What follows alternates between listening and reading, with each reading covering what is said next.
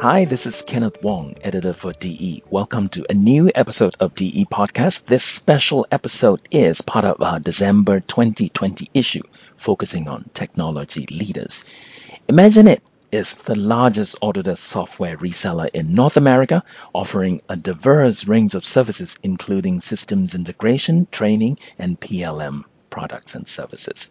So today we are speaking to Jason Burnett, Imagine's Director of Manufacturing and PLM Sales, to reflect on his thoughts on the events last year. Jason, welcome. Now that we're about nine months into this uh, pandemic and the remote working situations, um, how do you see many engineering teams adjusting to the situation, Tom? What have been the key challenges among your clients? Well, thank you, Kenneth we're actually doing surprisingly well. So I, many of our customers adjusted quickly. We certainly did spend a lot of time in changing licensing models to su- support remote work, uh, really moving off of corporate networks onto more user-based licenses. So uh, fortunately, at Imagine that we've got a dedicated support group that helped us do this so the rest of us could, could do our normal jobs. What kind of technology has been really helpful in enabling remote collaborations? And uh, have you noticed companies having to make some process or cultural adjustments? Yeah, I think that some of the challenges of remote work. A lot of our customers have realized they needed to build standards for information and, and processes. So we've done a lot of work around global data management, global global standardization, really helping enable efficiency for uh, corporations. Uh, product lifecycle management has picked up, and that's really just to develop process standards that you know when folks can't walk down the hall and you know walk something down, they they need technology to kind of enable the way that they communicate. So we've really helped develop remote ways to help make good decisions in an efficient manner. I think one of the other pieces that we've seen is that because companies have had a hard time bringing new people in, onboarding them, teaching about their products. They've invested in automation. So redesigning from scratch every time won't work any longer. Um, they've got to drive more efficiency and, and get their engineers to work on harder things. So uh, I think everyone's forced to do more with the same amount of resources and um, you know, as a software company, we weren't really adding as many licenses, but we were really utilizing our service team to drive efficiency using technology. And I, one of those ways is, is definitely through the automation of both design and, and processes.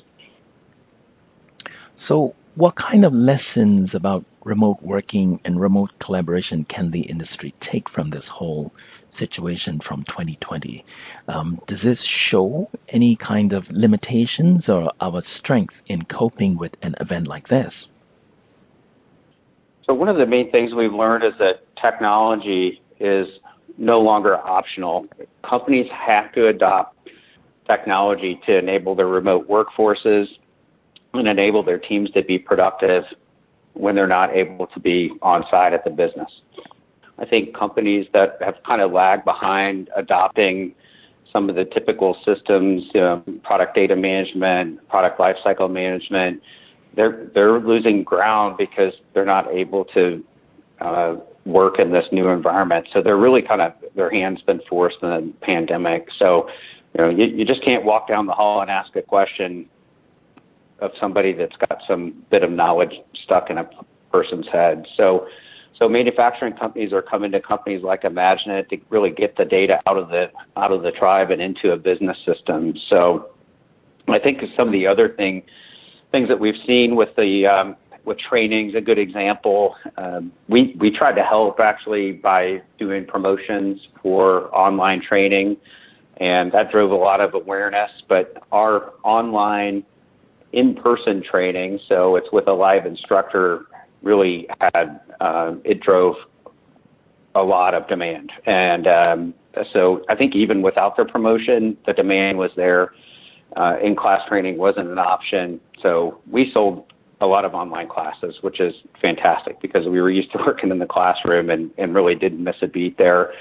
We've also got a, a, learning management system that's become very popular, and people could attend on their own time, you know, classes, uh, do training snippets on particular topics, read articles, um, do knowledge assessments, and um, get re- remote support all in one application. So it's really our customer acquisition and adoption has increased dramatically throughout the pandemic. So um, really enabling people to learn kind of anywhere on their own pace and um, and then being able to measure it's been a, a pretty um, a very successful thing for us. So I, I think a lot of companies have, have utilized the pandemic to to really kind of sharpen the saw and up their employee performance. Um, so they've used it as an opportunity that we could help them with. Jason, thank you so much for sharing your thoughts with us and telling us about how you and your customers are doing in these unprecedented times. You're welcome. This is Kenneth Wong. Until the next episode, and we are out.